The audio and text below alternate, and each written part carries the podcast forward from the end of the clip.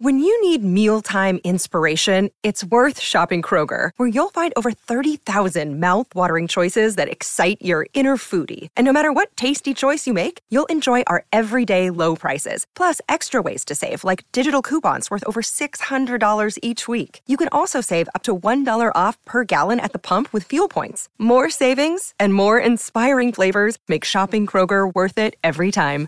Kroger, fresh for everyone. Fuel restrictions apply. Hello. I just wanted to say hi to our new listeners. It is very nice to have you here. We are happy you've joined us. And if you like what you hear, subscribe, rate us, recommend us to your friends. All of those things. They help other people find us and listen. Okay, here's the show.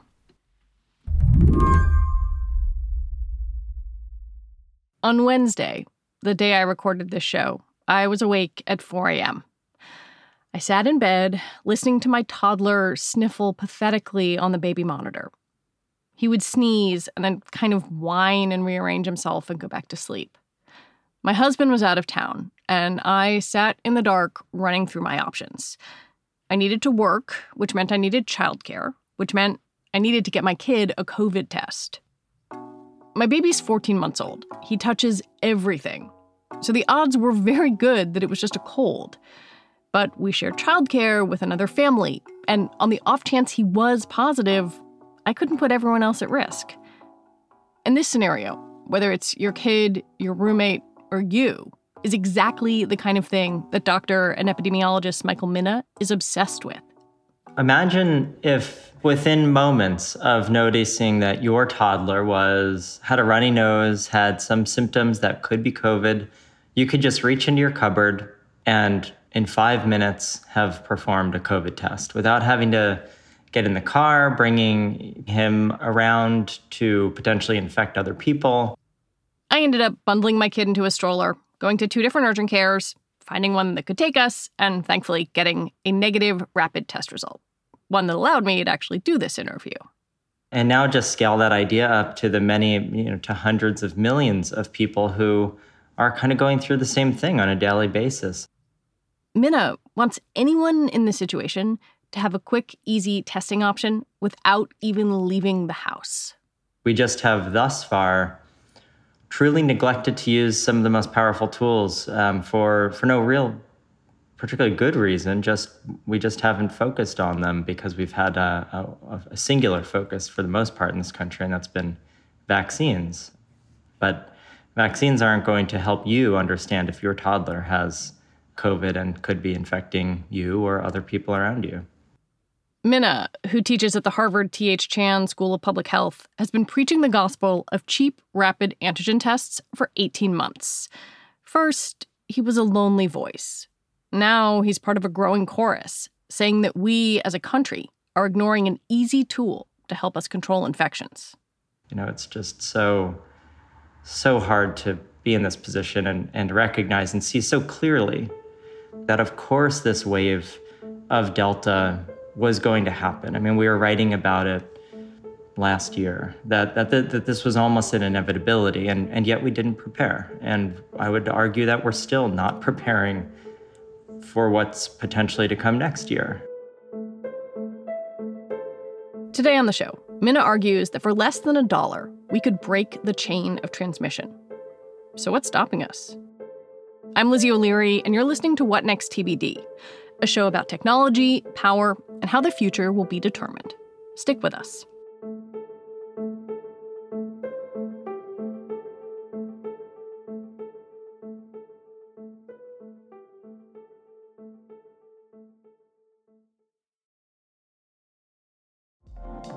Apple Card is the perfect cashback rewards credit card. You earn up to 3% daily cash on every purchase every day. That's 3% on your favorite products at Apple, 2% on all other Apple Card with Apple Pay purchases, and 1% on anything you buy with your titanium Apple Card or virtual card number. Visit apple.co slash card calculator to see how much you can earn. Apple Card issued by Goldman Sachs Bank, USA, Salt Lake City branch. Subject to credit approval. Terms apply. Another day is here, and you're ready for it. What to wear? Check. Breakfast, lunch, and dinner? Check. Planning for what's next and how to save for it? That's where Bank of America can help. For your financial to-dos, Bank of America has experts ready to help get you closer to your goals. Get started at one of our local financial centers or 24-7 in our mobile banking app. Find a location near you at bankofamerica.com slash talk to us. What would you like the power to do? Mobile banking requires downloading the app and is only available for select devices. Message and data rates may apply. Bank of America and a member FDIC. I want to start by kind of breaking down the universe of COVID testing that exists in the US right now. You can get a PCR test, which is a molecular test, or a rapid antigen test. And I, I, think the common understanding is that a PCR is slower but more accurate. Is that the correct understanding? It's not. And the reason is because accuracy is entirely dependent on what your objective is. And the conversation has been 100% dominated by physicians and clinical laboratory directors who are completely focused on medical diagnostics. And in a medical diagnostic, you're not asking how are we going to stop spread across the community. You're asking, does my patient have any evidence that they currently have COVID or did in the recent past? Right. And so they want a test that's going to, just like a forensics detective wants a, a, to get to detect even small molecules of a of hair at a crime scene or blood at a crime scene, and they actually use PCR to do that. But if our goal is instead to identify people who currently are transmitting the, the virus to other people, then actually the rapid test is much more accurate. It's very, very sensitive to detect viral loads that are infectious because that you don't spread the virus when you have one molecule of virus in you.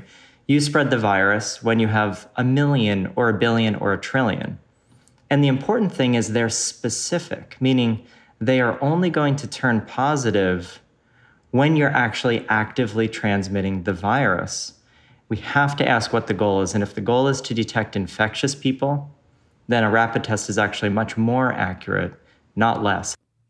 Why are we so all into to PCR tests then? Primarily because uh, testing, and especially in this country, from a legal perspective, we have so devalued and underfunded public health that we literally don't have a regulatory framework or laws to even ask the question what is a public health test you know there's no definition of a public health test and because of that, the only lens we have in this country is a medical diagnostic test. And again, as a physician, if I have a patient come to me and say, Doc, I don't feel well, sure, uh, I want to use the most sensitive test I can get. But it's just such a different question than is the patient sitting in front of me infectious? And I think the only reason we're so infatuated with it is just the it's a founder effect. It was the first tool that got started for COVID and that's really what underlies so much of the mismessaging and mismanagement of this pandemic really. Okay, so let's say you, Michael Mina, you are like the COVID boss of everything. You're the COVID czar. You have carte blanche. What does a day in the life look like if your kid's got a runny nose? COVID is an information problem. This pandemic is an information problem. And by that, I mean, the only reason we quarantine, we keep people home from school, we do any of this stuff is because we don't know if they're infected with COVID. And so, what I would say is if my kid had a runny nose today and I thought, oh, maybe they were exposed at school yesterday or a couple days ago, I would want to, and I do, uh, I would go and pull out a rapid test. And I happen to have lots of rapid tests at my house and I would use it. And in 15 minutes from start to finish, I would have an answer. And I would feel good about saying, okay, you have a runny nose, but you know, it's okay for us to go to family dinner tonight. It's okay for you to go to school. It is okay for you to be out in the world as far as COVID is concerned. And so it's so simple. It's literally 30 seconds of hands on time. Pull the test out of the cupboard and use it. So, so what does it look like at scale if, you know, a school system worth of parents is using rapid tests or a workplace or a county? Uh, so, one of the most simple examples of how these tests can be used at scale is this test to stay program.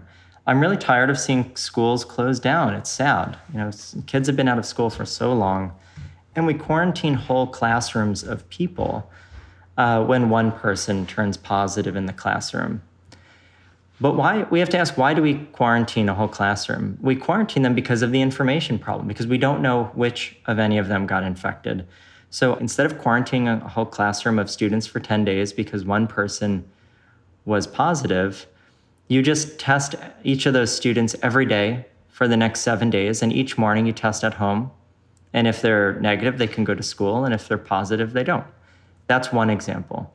Another example is if businesses want to be uh, be back in session and, and not worry about outbreaks, you do enough testing to monitor for uh, any outbreaks that might be emerging. You can say, okay, we've seen three cases in our office building in this week. So what we are going to ask you all to do is to test yourself every morning before you come to work for the next seven days. And that's enough to completely squash the outbreak very quickly. What Mina envisions is essentially thinking about COVID differently, focusing on infectiousness, not detection. To him, that's the beauty of home testing. But it's complicated. When I think about the information question, right, and what this might look like at scale, I wonder a couple of things. Like, let's say then that I have the ability to do that, my neighbor has the ability to do that, and my kid tests positive. Doesn't me doing that at home not give public health authorities a clear picture of what's going on because my kid didn't get tested at a doctor and maybe I don't tell anyone. How, how do people then have an accurate sense of, of positivity rates and community spread? If we're talking about public health, first and foremost, like I would I would forego having the data if it meant that uh, if it meant that the outbreaks disappear. Like that's our number one goal is to not have people get infected. But these rapid tests do not have to be done without any reporting.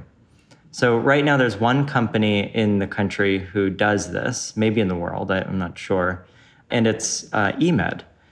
eMed actually worked with the CDC to actually allow you to take a rapid test at home, but with a proctor who's actually like watching you do it uh, over the over your phone or over your computer. So they just watch you swab your nose. If you're an adult, they ask you to see your ID so that they can actually give you a real laboratory report. And they report out to the public health officials in all 50 states. So eMed has become a massively important service and model for how you can take these home tests and get have your cake and eat it too. You can have a test from the comfort of your kitchen table and you can get a real lab report, which might allow your kid to go to school or you to go to work um, because it's actually a verified laboratory report. I want to look at what is going on in the UK, where something sort of similar has has been put into place. Tell me a little bit about what the United Kingdom's been doing. So they have generally um, done what I think of as like one half of what I would like to see. It started in Liverpool and now it's nationwide. They are actually enabling anyone who wants a test to get seven free tests every day if they want. So you can just call up, uh, you can go down the road, you can order it online, call up the phone number, and you'll have seven tests delivered to your doorstep. What they're not necessarily doing is that second piece of like, how do you really track them? They're, they're taking the approach that, okay, maybe if you have enough people using them, we just want to give people empowerment tools to enable them to control their little slice of the pandemic. Yeah, I mean, there was a, a national audit in the UK that showed that, you know, almost 700 million tests have been sent out, and the results of only about 14% were reported. So they seem to be missing that surveillance part of, of the equation. But the other thing is they're talking about winding this thing down. Um, there's some fear that maybe, you know, having rapid tests be plentiful and available is actually cutting into to vaccination rates, which seems also to be a, a sort of complicating part of this picture. Uh, it it can be. I mean, the U.S. at this point, I think we have to be very honest with recognizing that the, the vaccine is not stopping transmission. Period. You know, it's just not. And once we're honest about that piece, then we can start thinking critically about okay, what are the right approaches to take? And we have to be really clear that these are two different things. One is to stop you from going to the hospital, and one is to keep your workplace open so that you don't have outbreaks. When we come back, using a rapid test sounds easy. Getting it approved is another story.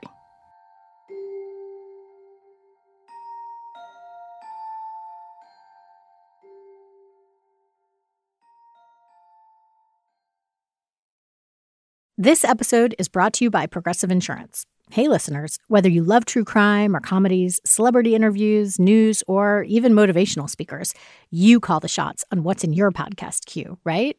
And guess what? Now you can call the shots on your auto insurance too. Enter the Name Your Price tool from Progressive. The Name Your Price tool puts you in charge of your auto insurance by working just the way it sounds. You tell Progressive how much you want to pay for car insurance. Then they'll show you a variety of coverages that fit within your budget, giving you options. Now, that's something you'll want to press play on. It's easy to start a quote, and you'll be able to choose the best option for you fast. It's just one of the many ways you can save with Progressive Insurance.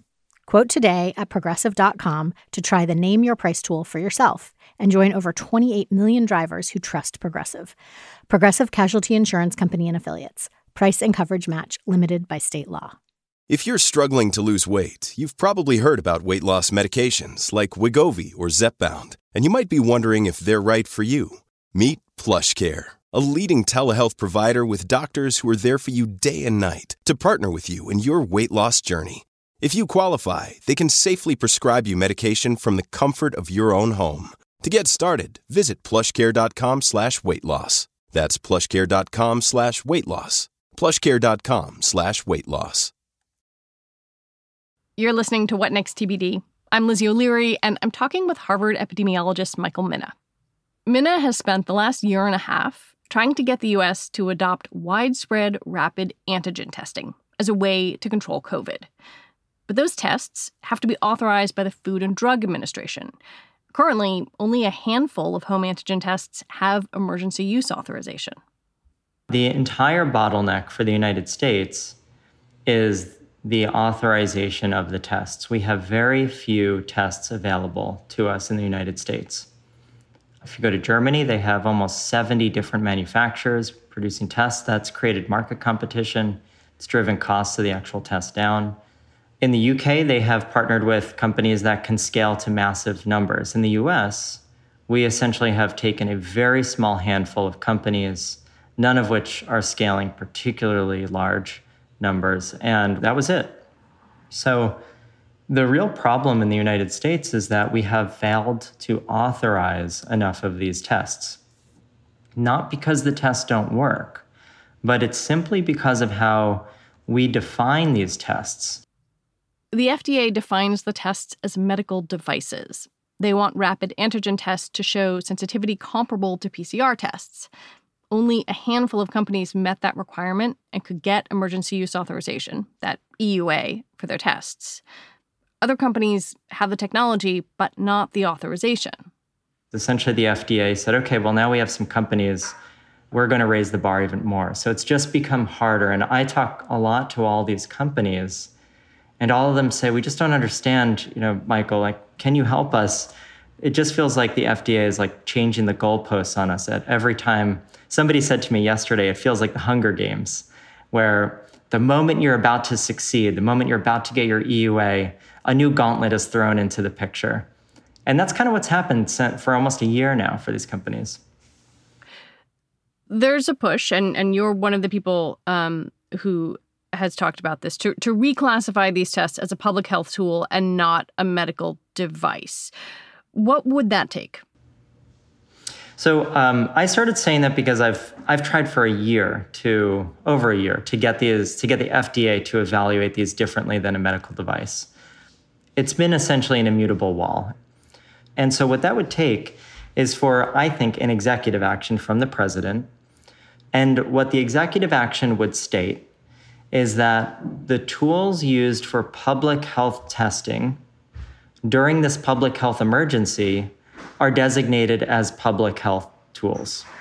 And if that happens, then the FDA does not evaluate public health tools. So if the president can come out and say this, and I think it's an extraordinarily reasonable thing to say, it's how the UK does it, it's how many countries do it, um, then the, the onus can move over to the CDC to evaluate these tests. So the number one thing would be as part of this process, the, the CDC could say, okay, as a public health agency, we are going to recognize our peer trusted public health agencies like the UK and Germany.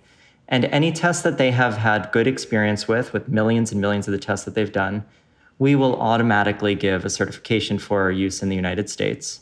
So overnight, uh, there are companies, some of the largest companies in the world, have told me directly that if that happened, they could start tripling the United States access to rapid tests overnight. The Biden administration recently rolled out a new COVID plan, which emphasizes more than just vaccination. It includes ramping up production of antigen tests and buying 280 million of them for community testing centers, nursing homes, and jails. Plus, they've pushed big retailers like Walmart and Kroger to offer antigen tests at cost.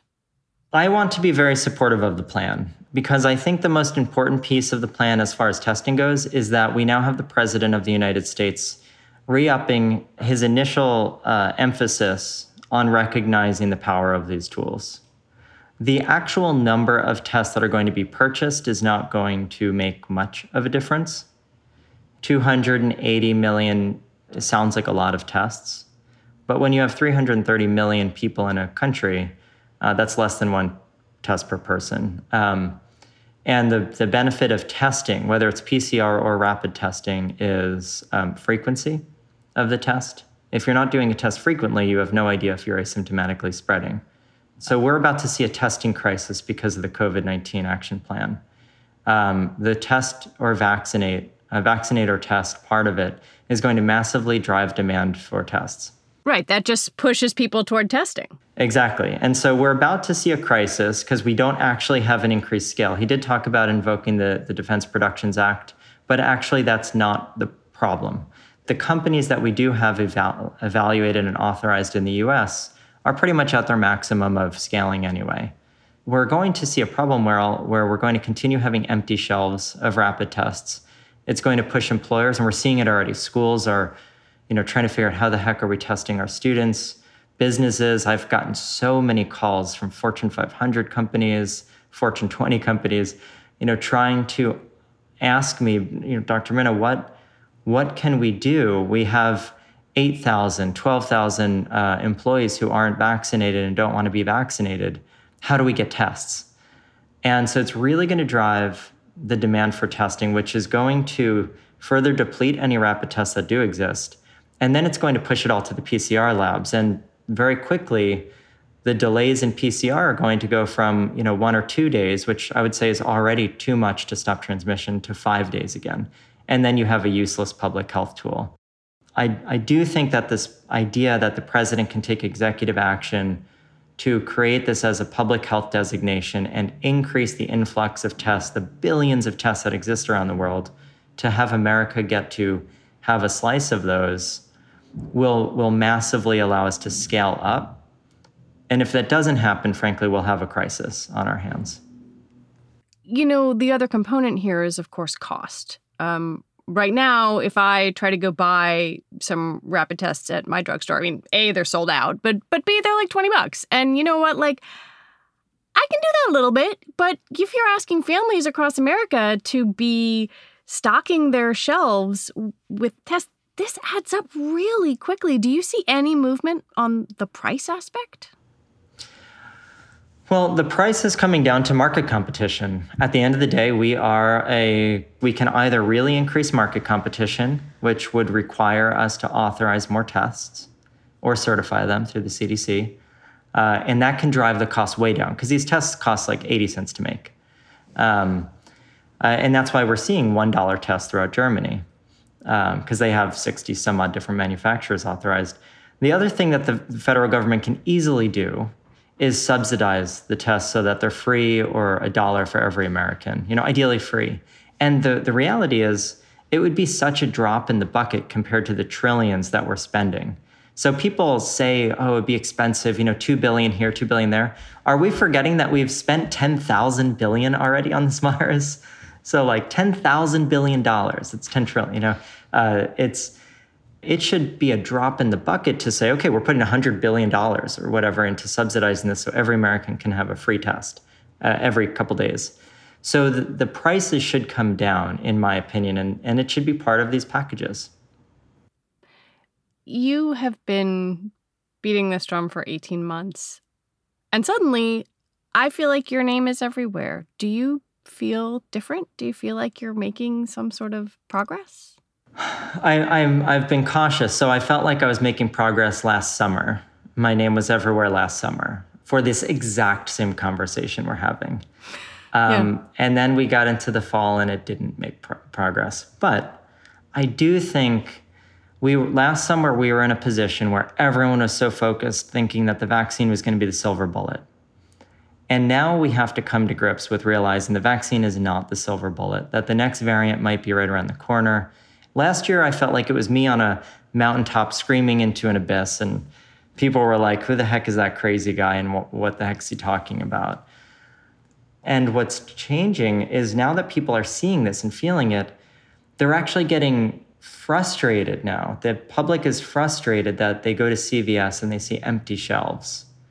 And I think that this is placing political pressure on the president and, and on the decision makers and on the FDA to say, how do we change the system? Something's not right. Why are we so behind our peers? How do we get America up to speed? And I'm sick of our government and academics saying certain segments of our population are the problem, we always have to remember that the virus is the problem. The only solution we have for a public health problem like this is the public. And these are the exact kinds of tools that allow the public to feel empowered to take control of their slice. And if enough of the public does do that, then the slices add up and we're taking care of the whole pandemic.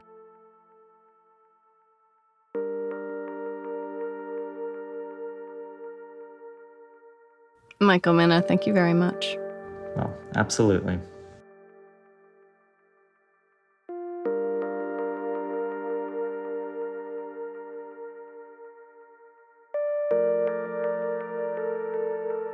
Michael Mina is an assistant professor of epidemiology at the Harvard T.H. Chan School of Public Health. And that is it for us today. TBD is produced by Ethan Brooks. We are edited by Tori Bosch and Allison Benedict.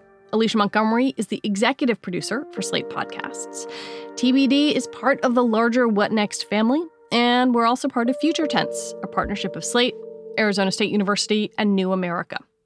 And I want to recommend you take some time to listen to Wednesday's episode of What Next, which helps explain why thousands of Haitian migrants, many with little kids, are stuck at a U.S. border city in Texas. What Next? We'll be back next week. I'm Lizzie O'Leary. Thanks for listening.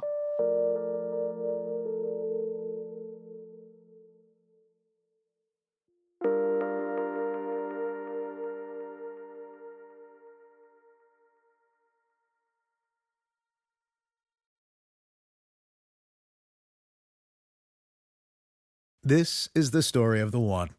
As a maintenance engineer, he hears things differently. To the untrained ear, everything on his shop floor might sound fine but he can hear gears grinding or a belt slipping. So he steps in to fix the problem at hand before it gets out of hand. And he knows Grainger's got the right product he needs to get the job done, which is music to his ears. Call, clickgrainger.com, or just stop by. Granger, for the ones who get it done.